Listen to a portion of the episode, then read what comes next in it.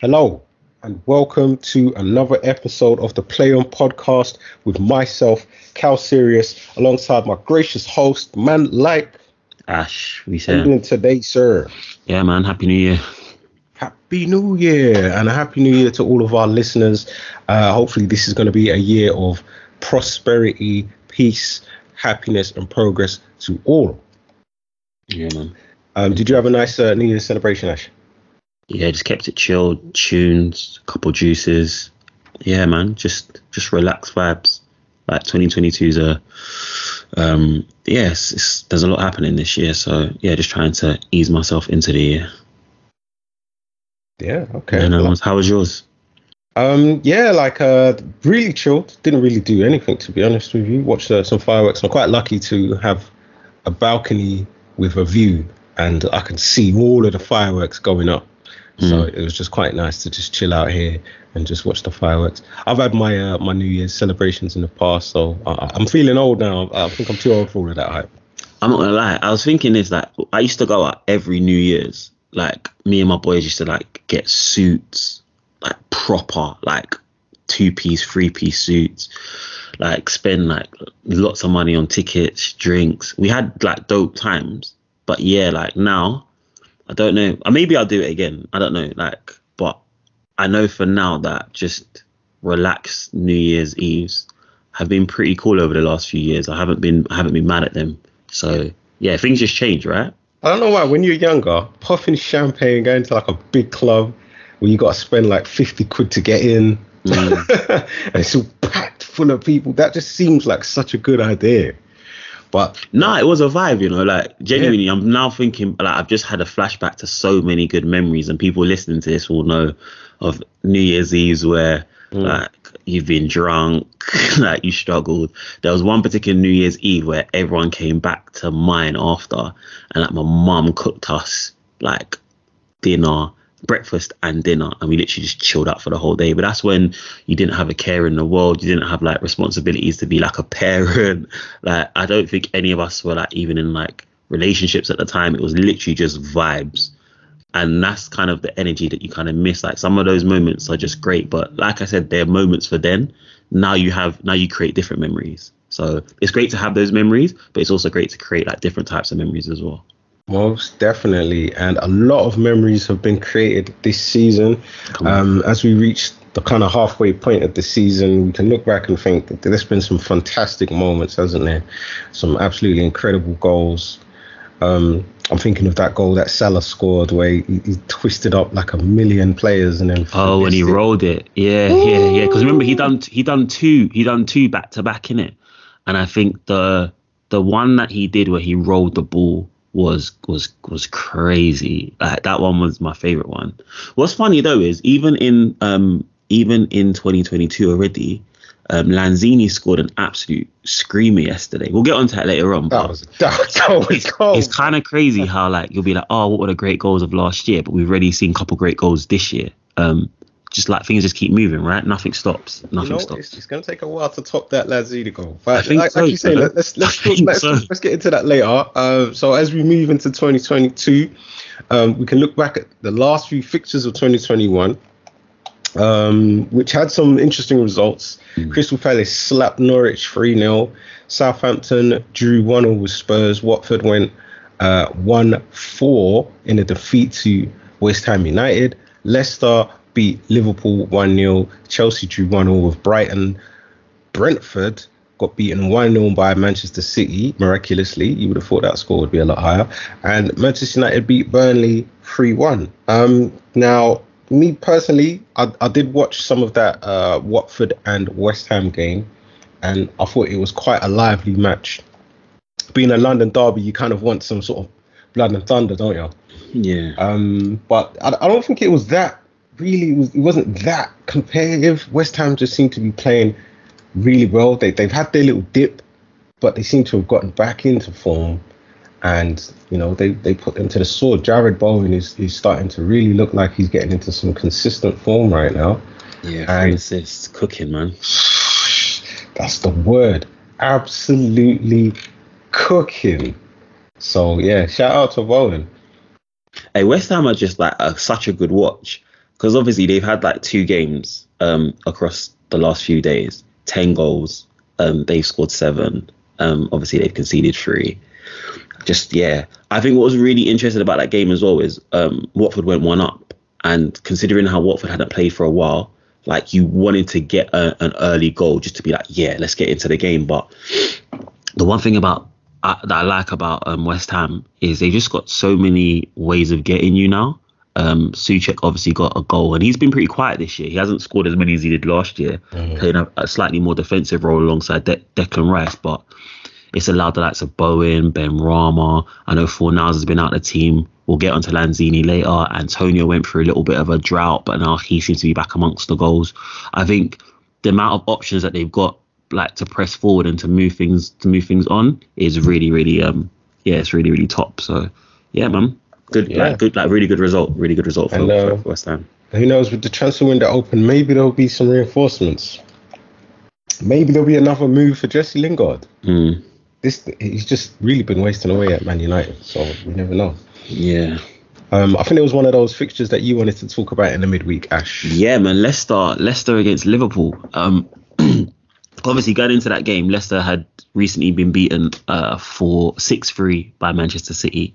Again, just so many goals, just crazy scorelines going going around at the moment. Um, and Liverpool, having not had a game um, a couple of days before due to COVID, and having a pretty strong lineup that that they were able to kind of put out. I think it was pretty much as close to their full strength lineup as possible, with the exception of Andy Robertson um, being suspended. Um, yeah, like Liverpool just didn't do it. I mean, they got this, they got the penalty from Salah, um, someone who's very, very good at taking penalties. But then again, Casper Schmeichel has a little bit of a reputation of being able to save penalties, guess the right way.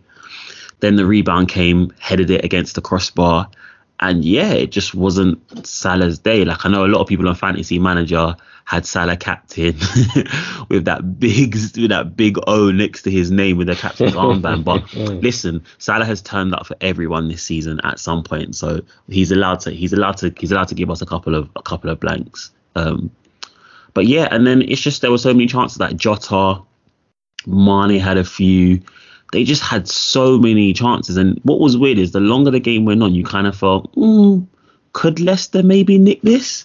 And remember, they were playing. Leicester had no um no fit, none of their fit first choice four centre backs. Fofana is injured, Evans is injured. Um, they got Vestergaard and obviously Söyüncü um hasn't been. None of those guys have been available. They were playing Daniel Amartey and Wils, um Wilfred Ndidi as their two centre backs. Um, and even then they had to they they, they were forced into an early substitution because Soumaré came off and then Tielemans came on, but they got the win. they got the win with a great goal from um, um, Ademola Lookman. And, what I liked about that goal, yeah. it, it, was kind of like a, an Ian Wright esque falling over technique. I always think of Wrighty when someone scores that goal where they're kind of like falling over. He used to do that a lot, didn't he? You know what goal that reminds? It reminded me of like a ISS Pro back in the day goal where like you like you play the ball down the left, couple of like one twos, and then you just drive into that space, and then you wait, wait, and then you shoot near post. Like I scored many a goal on on on pro, um, scoring like that.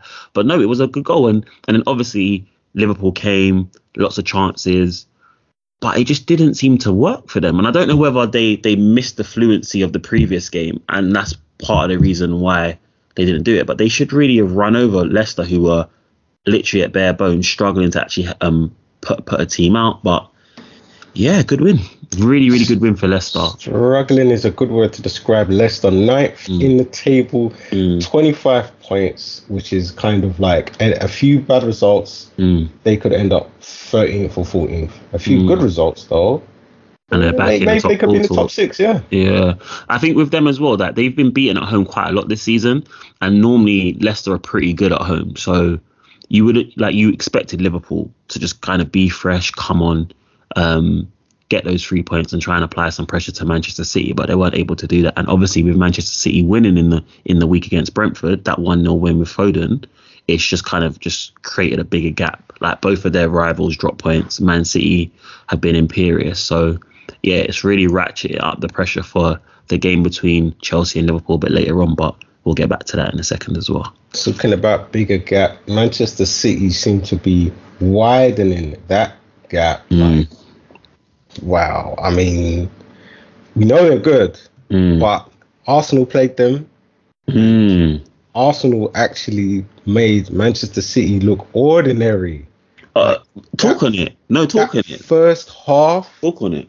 The football from Arsenal, like the defending was solid. Mm. Everybody knew their job, their positional sense. They they weren't getting caught out. They were reading the play, and just collecting the ball. Give me that, give me that, or just kicking it away.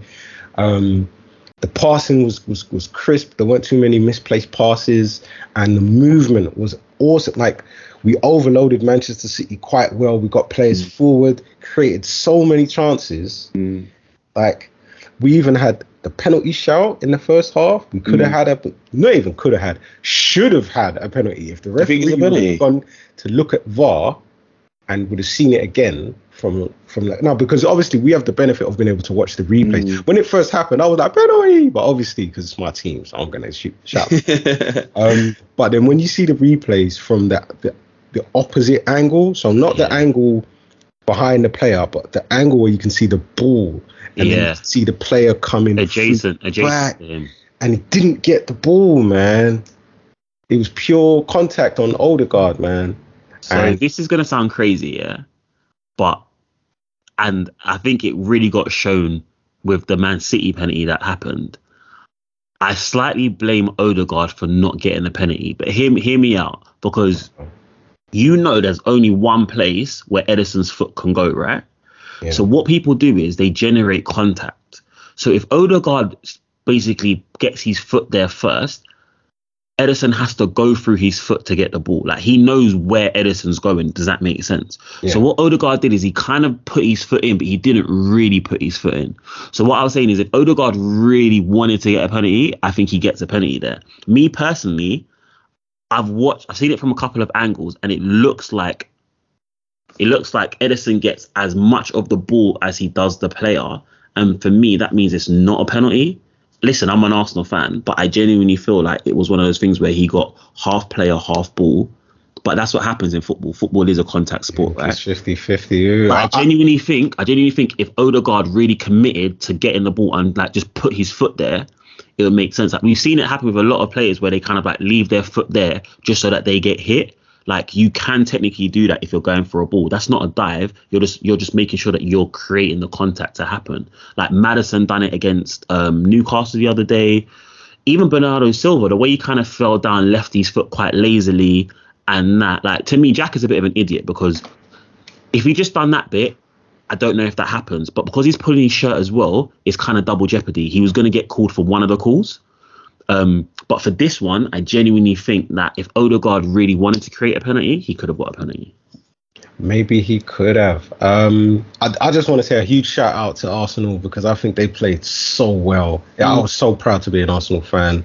Um, we could have got a draw, and it was a last minute goal that stopped us from getting the victory and having a man sent off and everything. It all kind of makes you think if we didn't have a man sent off, maybe we could have won the game. So on this, on this, I'm gonna be I'm gonna be very fair. I think I've been like hypercritical of Arsenal over the last year, and I've been very direct in what I've said about kind of where I think the manager is, where I think we are as a club.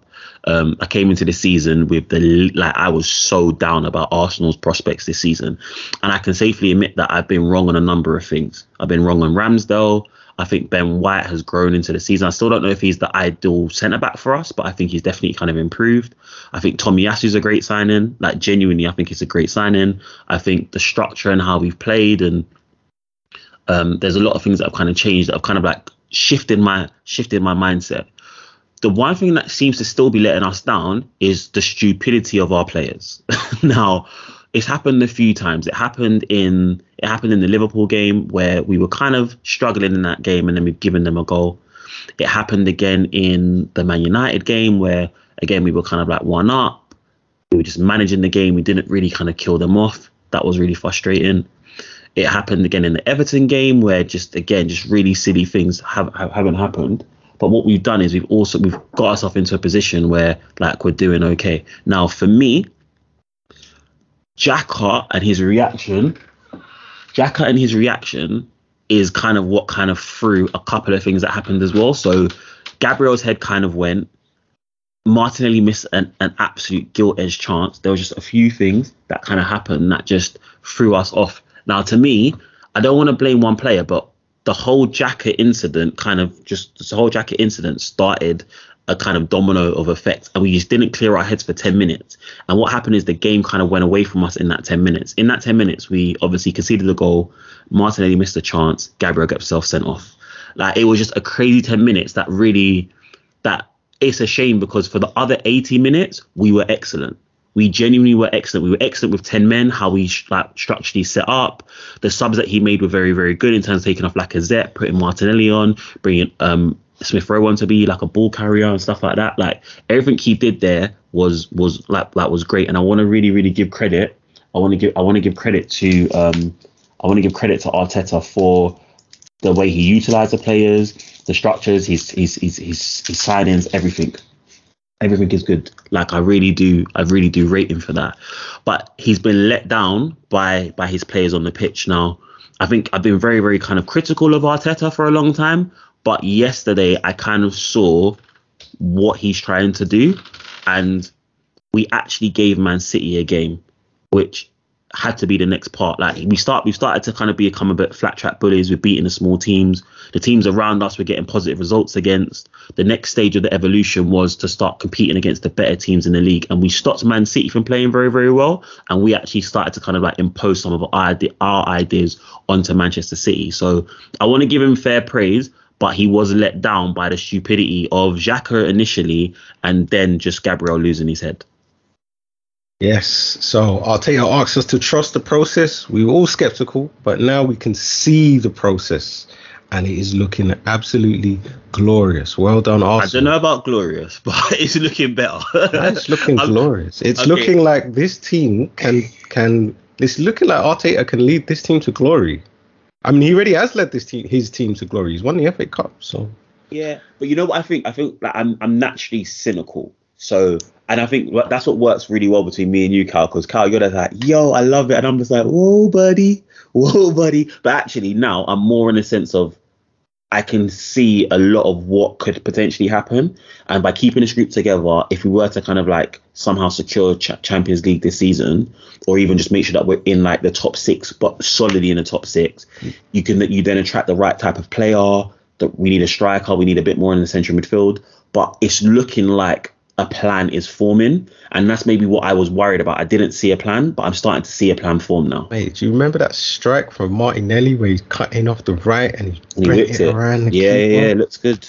Ooh. But even with him, so like we were speaking a bit, we were speaking tactically, and actually, if you've got Martinelli, Lacazette, Odegaard, and Saka as a four, you've got what you need. So you've got, you've kind of got Odegaard and Saka both left footers, but coming into the field.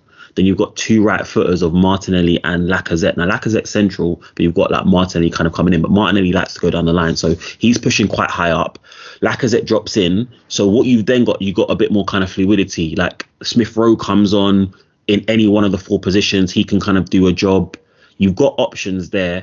Um, Tierney, Tomiyasu, they've got a decent balance as well. Uh, can I also say I thought Thomas Partey that's the best I've seen Thomas Partey play in about a year. He's like brilliant, hasn't he? He was excellent. He was absolutely excellent. And Xhaka was great for 52 minutes. Mm. Um, genuinely, I, I want to shout out uh, Mikel for his in-game management as well. I thought the substitutions he made were awesome, mm-hmm. and it's just nice to see players like Holding and Smith Rowe coming off the bench and and being able to play well, play against the best, and and, and do a solid job. It's like we've got a team and we've got substitutions. You know, yeah. It's it, it's and they're all young. They're all gonna gonna keep growing in confidence and improving. This is why I'm now saying we can see the process, we can see the vision, and it is looking glorious. Looking like you said, if we add one or two more players, January's here now, and we've got summer. Woo! It could. It, hey man, we, we could be in Europe next season, and we could be looking very good. Um, someone who wasn't looking very good because I saw the picture. uh, I don't really want to laugh, but I saw the picture on social media, and uh, Cancelo unfortunately mm. uh, got into a bit of an altercation. Yeah, fifty fisticuffs with four robbers. I mean, Wow, what are your thoughts on that one, Ash? That is absolutely. I, we, I mean, it's, it's not too long ago we heard about Gabriel getting a Yeah. like an attempted robbery, um, and now we, we've seen it with Cancelo. Is Yeah. this kind of becoming more commonplace now? Football. Yeah, because remember we've had we've had Kolasinac and Özil. We've had like lots of Liverpool players when they used to go away for Europe. People would just kind of run through their house and run and do stuff. Manchester City players have done it. Like there's a lot of people who see footballers as targets. Like they see it as an like okay, cool. They're making lots of money. Sometimes they may be like in isolation. They work out where they live very very quickly, and then before you know it, it's like oh yeah. Because think about this shit. Like you know, like if you're watching a match, you know that Man City are in London playing playing Arsenal, right? So you're like, ah, okay, cool, cool, cool. Maybe they're gonna be out now. Let me go and see who's at who's at their home. Now, obviously, they're gonna have money to have like top level security, but it doesn't mean that people won't try to like won't chance their arm. And people will always try to make a move, like a quick move, thinking, yeah, if I get these things from a footballer, then I'm I'm set. So I just think it's disgusting. I don't think like anyone should have to kind of physically defend themselves from robbers. Um, I'm glad I'm glad Cancelo's all right. I'm glad there wasn't any kind of further damage to him, and I just hope that it never happens to him or, or any other footballer again. Yeah, uh, best wishes to him and his family. This is it's going to be a horrible time for them. Um, I'm sure they'll be upgrading their security, maybe even getting a security team, not even just like dogs and security cameras, but actually getting security guards. Yeah, You know, if you're a, a high profile celebrity, famous footballer, maybe you should have that in place anyway. Um, R9. You know, we've kind of just flown through loads of stuff. Um, so let's not go there. Let's actually go to Watford and Spurs, right? Mm. So Watford nil, Spurs won, and uh, it was a, a a game that I didn't watch myself. I don't really can't bring myself to watch Spurs games a lot of the time. what did you make of this one? Ash? Just a late goal. Like I think I kept I kept up with the scores because I had I have Dier and Son in my fantasy team, um, and I expected there to be a lot more goals in this game. Um, Conte's got them. Conte's really. I think Conte's unbeaten um, in the league with Spurs, and they've played Liverpool. Um, they've played some. They've played some decent teams. They play us next. Um, so so yeah, like they've they've obviously changed. Like defensive like solidity has been a big thing for them. They're playing the three at the back. Um, and Davinson Sanchez got a late header um, to win the game in the 96th minute. So it's a big three points considering what happened for Arsenal earlier on in the day as well. So we were 1 0 up, looking comfortable. It could have been maybe like a great victory, an, unse- an unexpected victory, or even like a, a really plucky point. We lost late in the game. They've nicked a point. They've nicked three points in, at the end of the game. So it looks very good for, for, for Tottenham in their battle for for kind of fourth space. So yeah, I think it's I think it's a good win. Um, yeah, we just need to kind of like get yeah, we need to kind of load up for the North London derby, so which is going to be taking place very soon. Mm-hmm. Good win for Spurs. Uh, maybe unlucky for Watford. And um, here's an, an interesting story uh, that you found here, Ash, in Eurosport Mm. about Nigeria accusing Watford of barring, bearing fangs. Yeah. Emmanuel Dennis being out of the Africa Cup of Nations squad. So they go on to say there's some kind of an admin error that's led to the striker having to completely withdraw from the squad. Now, this is an international tournament. Mm. What kind of admin error would stop Cristiano Ronaldo playing for Portugal? Hundred percent. What kind of admin error would stop um, Phil Foden playing for England? Or? Mm. You know, like Harry Kane playing for England. What is going on here? It's mad disrespectful, and I think we're going to get onto another point about this later on in in the podcast. But I just think it's bang out of order. And for me, what what compounded what compounded it yesterday was Dennis only played for 45 minutes. He came off at half time in the game against Tottenham. Um, I don't know if that's an injury. I don't know what like what that is, but I just think you've kept him, and now he's not even played the full 45 minutes. Yeah, you've. I mean, we've got FA Cup games coming up. There's a couple of league games. I understand how important it is for Watford to stay in the Premier League, but it's also important for a young man to represent his country, and he's in great form. Like this may be the this may be the tournament where he he could lead Nigeria to victory. but you've kind of denied him that. Now, for me, it depends. Like if the player said I don't want to go, then that's different. But an admin error seems like someone in the someone in the in the um, club has maybe been like a level of negligence and hasn't done what they should be doing. So as a result, I'd be very very kind of skeptical about said admin error. And it's just I just think it's wrong. I feel like when it comes to the Euros, when it comes to like the Copa America, like the best players go there's there's there's never ever any kind of like hesitation. And I know that some of these competitions take place outside of the the the main footballing calendar, but it doesn't matter when it takes place. Like an international tournament is an international tournament, and it shouldn't be disrespected. And the best players should go. Like some of the some of the greatest players in the world are African, and as a result, they should be in Africa to to showcase just how good the African football continent is at the moment and actually show them that yo we're this good and as a result we want to give the best possible co- like competition and the best possible spectacle and if it means that they they miss some of the Premier League games that's fine they're still going to play 34 or 35 games for their for their club I think it's really important that we have the best players in in this competition doing doing what they do best, which is score goals and, and set up amazing amazing chances. Sure, and uh, the Nigeria squad looks pretty strong. They've got mm. Ndidi in there from Leicester. Mm. Um, Iwobi from Everton mm. and Iheanacho from Leicester. So it's, it's quite a shame that Dennis can't go ahead and join his countrymen in what is surely going to be a fantastic football festival. Yeah, of course. Fortunate for Emmanuel Dennis there.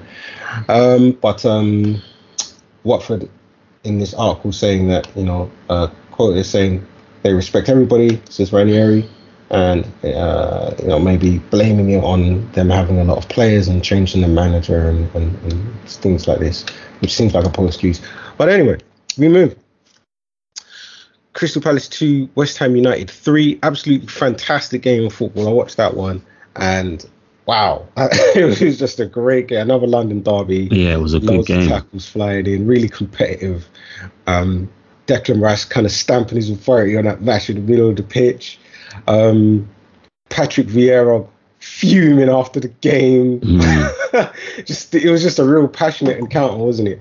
And um, there was lots of quality moments in football, which is kind of highlighted by that fantastic goal by Lanzini. We were just talking about it at the Sick. start of the podcast, but I don't think we can talk it up enough. The tech from the man. The ability yes, skill to beat players, ball juggle, and then place the ball with so mm. much power mm. past the goalkeeper. Like on his weaker oh, foot. On the like, foot. Because you know what's mad? When the ball got played into him, his first touch looked like it was loose, and he because I thought he could have taken it first time, but then like his first touch was bad, but his second and third touches are so good that he just and then to react with the fourth touch, just whip it across himself, like kiss the crossbar and you know what? You know what? You know what I like? There's some there's some goals where everyone's like they they point a finger like, oh, what have you done? Every single Crystal Palace defender just said, they literally just said, just because sometimes you just have to realize that things are so good, you just have to hold your hands up. Like it was just stunning, absolutely stunning. Um, so and then it went from the sublime to the ridiculous because what Mili- what Mili- Milivojevic was doing on the edge of his box, like having his hand out and having the ball hit his arm, was just ridiculous. So obviously three 0 up, coasting, and then yeah, Palace Palace looked lively throughout the game, like like they could score, they could they could get something back. So again, really really good goal um, from Edouard. Great great delivery from um, Olise, and Mateta had that chance right at the end where that, that overhead kick, which could actually have competed for the best goal of the game if it had gone in. So, nah, big win for West Ham. Um, they're still in the mix for, for, like for fourth place after having a bit of a down period. So, yeah, man, it's just it's just getting lively. it's just getting it's just getting lively in this in this league at the moment, and really lots of is. lots of goals over Christmas, which is good. Come on, loads of Christmas presents for us there. Um, so, few more fixtures this week. Got Southampton versus Newcastle, which was called off. Um, Leicester Norwich was called off as well. And we've got Brentford v Aston Villa, Everton v Brighton, Leeds versus Burnley, Chelsea versus Liverpool, Man United versus Wolves. So at the time of recording, none of those games were played. Mm. Um, looking at Everton v Brighton, they've got a new signing over there at Everton. Um, I have absolutely no idea who this fella is. Um, she's one of, I don't even know how to pronounce stories his that brother you as well. submitted, Ash. So I'm hoping that you can tell us a little bit about who this fella actually is. Mykolenko. Yeah, um, he's he's a he's Ukrainian. Um, I've seen him play once, which is when I think France beat Ukraine eight 0 So like the only way is up. Um, but no, it's, it's it's an interesting signing more because of what it means for some of the players at the club. So as you know, Lucas Digne hasn't played for Everton for a number of weeks since falling out with um, since falling out with um, Rafa Benitez. Um, so he's even been touted with potentially going to another Premier League club. Um, so I think this signing is essentially to rebalance the books that way. So if he comes in now, there could be an idea of offshooting Lucas Digne, um, who's been a great Premier League servant so far, like for Everton. A lot of people will put him in his fantasy team, like good with free kicks, great delivery, assists. I know that Calvert Lewin and Richarlison have benefited from the quality that he's given them. So this guy's got he's gonna come in and he's gonna actually have to do quite a good job to to replicate the standard of what we see with Lucas Digne at the moment. But um but yeah, I think um it's always crazy that as soon as the, the window opens, there's always an early signing, which means that people have been doing a lot of work in the background. Um, obviously, I don't think he can play today, but we'll definitely be seeing him soon, and I'll expect him to to become a starter very very quickly in this Everton team who have been struggling with some in, with some um some um injuries as well. Mm, so this uh, article on Eurosport says he, he's a Ukrainian international. He was part of Andrei Shevchenko's team at Euro 2020, and he can operate as a wing back or a centre back. So uh, hopefully he'll be having a good first season, slotting straight into the team and performing well in that Everton defence. Um, the main event of this weekend: Chelsea versus Liverpool. What are you expecting from this fireworks, Ash? It's a big game, you know. Like so much has happened with this. So obviously Table there's football, the mate. Table yeah. football, red versus blue. um, it's crazy. We've obviously had the news that Lukaku won't be featuring in this game. Um, he's been dropped by some comments that kind of came out. Um, so he made the comments a few weeks ago off the record to his brother, and his brother has since spoken to Italian journalists speaking about his love for Inter. Um, wanting to go back there one day, not being really happy with his role, the fact that he hasn't been playing as much. Um, Chelsea have been doing this thing where they've been playing with like a false nine, and sometimes he's been on the bench. Um, their run of games in the last 10 hasn't been that great. Chelsea have only won four out of their last 10. Um, and they've had like disappointing draws against teams like Burnley, Brighton, um, even Wolves as well. Um, they just haven't really been kind of seeing things over the line. I still think that the majority of the, the goals that have been scored by Chelsea this season have come from their centre backs.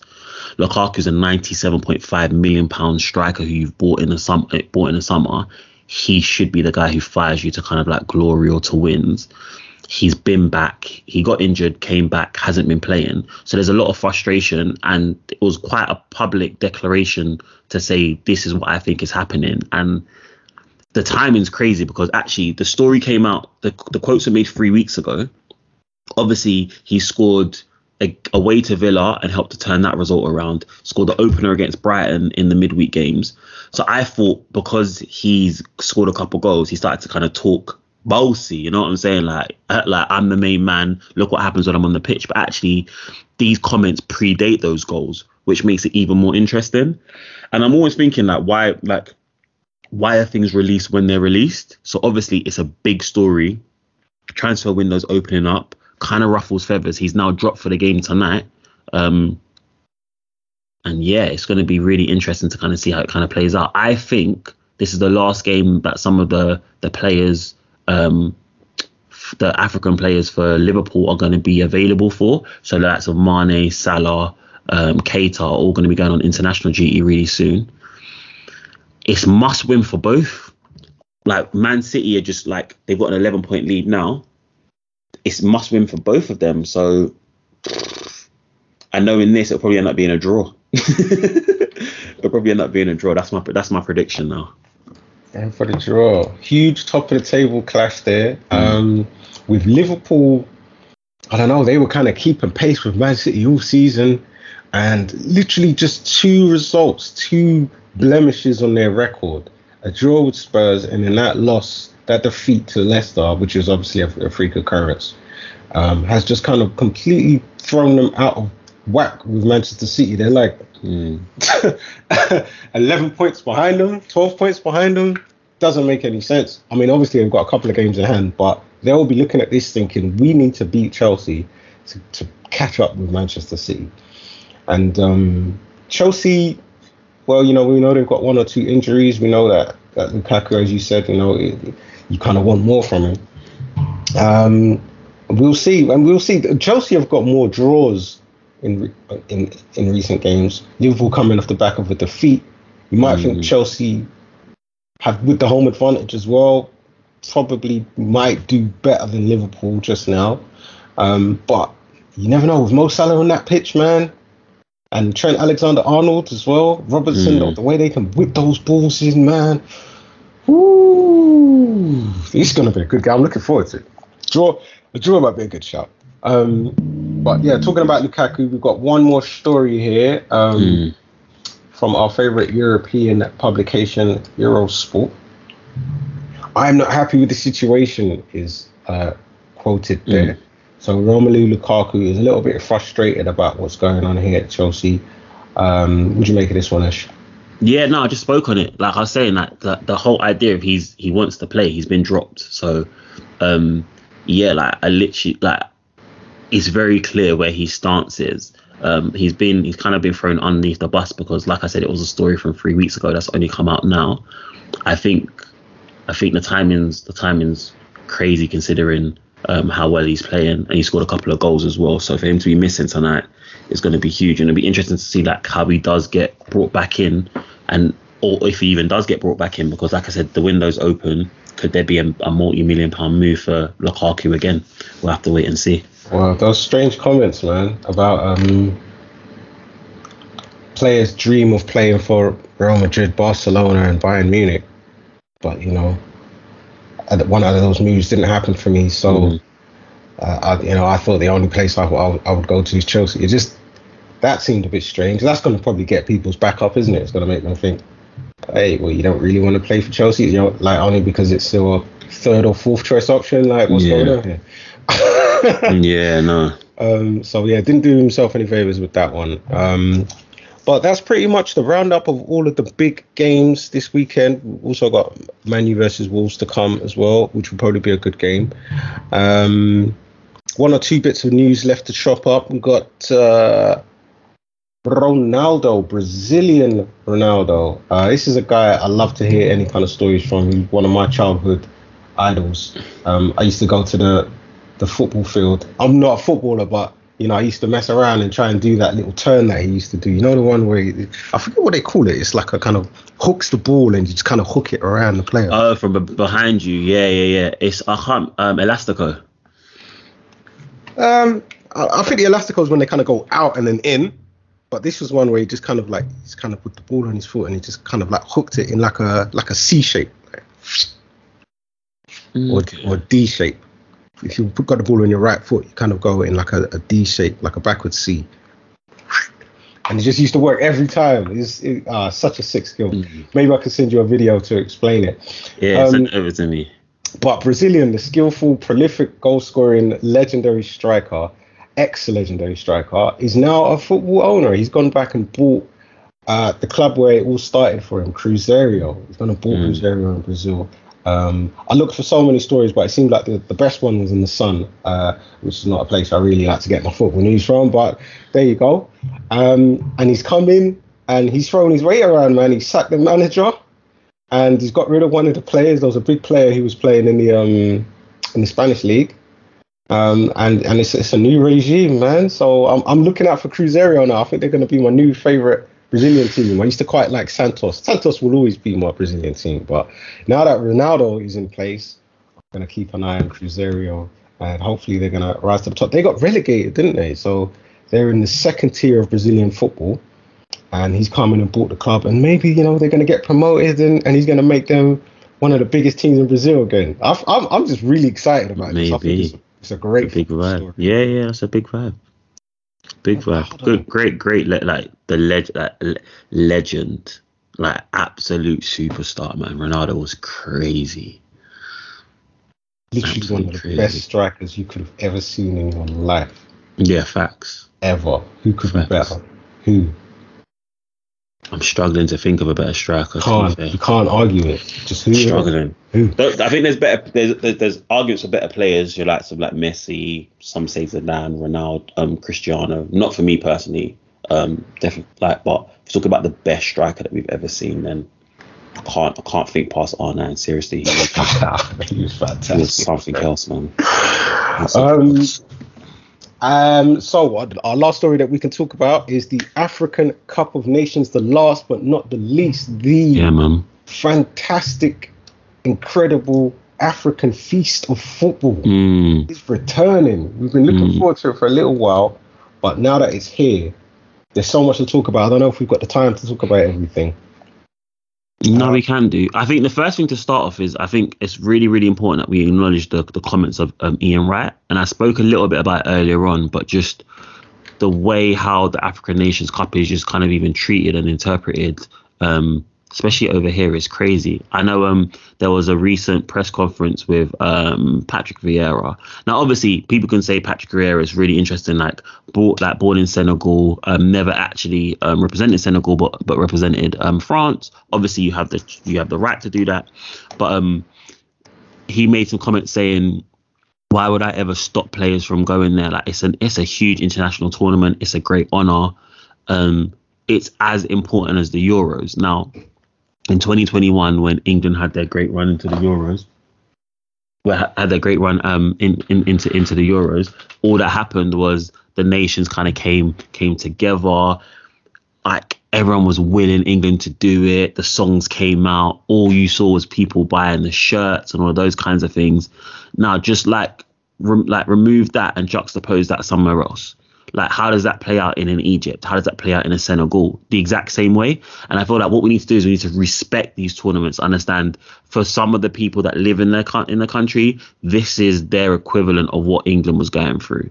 So we can't talk down these tournaments just because it doesn't fit into our footballing calendar because it slightly inconveniences us for missing a couple of, of our favorite players for a couple of weeks. We need to make sure that, that that the elite talent, the elite African talent, get to play their tournament. And I think is really, really important. And Ian Wright was speaking about how it's spoken about it's always quite negative like just the, the the language that's being used is always kind of like really like divisive and discriminatory like this is this is this is this this tournament is as important as the copa it's as important as the euros and it should be respected like that Well, well said, and a big up to Ian Wright. He's been very vocal recently. You know, he's really kind of, I think he's really relishing being uh, like a, a, a spokesperson for the black community um, and being like a peacekeeper. And, and and he's doing an absolutely great job at it. Like, if you're listening, right, I love you, man. I just want you to keep doing what you're doing, man. We absolutely love you over here at the Play On podcast. And he's 100% right. Um, you know, they've, they've kind of quoted him here in this uh, Eurosport article as saying you've got players being asked if they will be honouring the call ups for their national teams. Imagine if that was an English player representing the Three Lions. Have you ever heard anyone asking an English player if he will be honouring the call up? I mean, it's facts. People in the media questioning football players. Will you be going to play for your country in the African? Of course, you bloody will be, unless there's some administration error in uh, inverted commas. You can't see me wagging my fingers. Um, then why wouldn't they be going to represent their country? It's a huge honor. And me, as someone of African descent, I've grown up watching this tournament over the years. Uh, I can tell you that I've seen some brilliant moments of football, and I'm expecting to see more of the same. Man, it is a shame that this tournament doesn't get as much publicity as others do. But then, being in the UK, you could argue, okay, do the, you know, the tournaments that happen in South America, like the Copa Libertadores, um, do do the ones in um, like Oceania, uh, that part of the world, um, in Asia, the Asian games and things like this, do they get as much publicity as what we see in Europe? Not really. I think being in the European continent, we're more concerned with European football over here, and you have to try a lot harder to see football from the other side of the world. Um, but having said that, you know, we've looked up the TV schedules, and it does seem like we will be able to watch this year's African Cup of Nations over here in the UK. If you've got uh, a Sky Sports subscription, you can watch all of the matches. Sky's got every single African Nations Cup match, and BBC have got some provision for matches as well as showing some highlights, which is absolutely great. I remember in the last tournament, BBC had uh, a lot going on online where you could go online and you could read Yeah. articles and you could catch highlights. And some of the matches were just like, if you didn't catch it live, you could just catch the replay. You could watch the whole match. There was no commentary or anything, but you know, it's it's kind of like just sitting in the stands and watching the match. I think a big thing that we don't speak about now is that that the the the, the highlight, the three minute highlight view that can give you like a real like overview of a game and what's happened. So I think BBC have done that beforehand, and I expect them to do that again. I know like YouTube highlights and stuff like that are really good. So yeah, they'll be doing that. But again, like we we're saying, these guys deserve full exposure. Like when you think about some of the quality of players who are going to be there as well, like your Manes, your Mahrez, um, Salah's going to be there. You spoke about Ndidi over on, who I think has been a- an amazing player in the Premier League for the last few years. Like Benrahma's going as well. There's just so many good, top quality football players that's going to be there, and I'm really, I'm really, really looking forward to seeing some of them um, play. And like all tournaments, like sometimes the, the, the group stages can be a little bit slow, but you see when it hits the knockout stages, jeez jeez, it's going to be really interesting. And like we said, like with stuff like with, with these kind of tournaments, certain people can get kicked up very, very quickly, and who who knows? Like we was looking at the some of the groups as well. You've got like Nigeria and Egypt in a group. You've got Sierra Leone and Algeria, like Morocco and Ghana are in a group. Like yeah, Senegal and Guinea are in a group. Like yeah, it's um. It's gonna be it's gonna be super interesting. So Breaking news, Ash. Um, I've got an article published today talk to me. from Al Jazeera. Mm. and it says Senegal accused Watford of blocking Sarr's AFCON participation. It's the second strike for Watford. They, th- so it was an admin error for Emmanuel Mm, Dennis, Look at that. but now what is the excuse here Sarr? I know I know Sarr's injured and he's not due back until February. That's one thing I definitely know. So I don't know whether he's ahead of schedule and as a result they said it's not right for him to go. If they blocked his his view, I understand that more than Dennis because he has been out for a long time, but it's still not right. Like if there's That's any way he he can kind of go. Yeah, he's been out for So- quite a long time. So if they blocked it, that's fair. And we're gonna we're gonna always be fair on a BRB podcast. Sorry, Okay. play on podcast. There's We- a yeah, be statement here from Mm. uh, the uh, the Senegalese Football Federation General Secretary. Jeez, what a title. Victor Cissé, and he says the English club Watford notified on the basis of spurious arguments its Mm. decision to block the player Ismaila Sarr, who has expressed his desire to join the Senegalese selection for the Cup of Nations. Spurious arguments. He's, he's, he's basically saying, no, man, Yeah, yeah, yeah. But. I know for sure he's been out for such a long time, so maybe the tournament's come too soon for him to be able to be there. But yeah, but then it, looks it looks even more shady considering what Watford have done with the admin error. So that's like like you said on two occasions. Two strikes now, isn't it? it- mm, it's looking it's looking sticky, hundred percent. And especially for instance, uh, if I see Sarr playing like next week, you're gonna be like, whoa. so um, yeah, let's see, let's see how that one plays out. Let's see how that one plays out.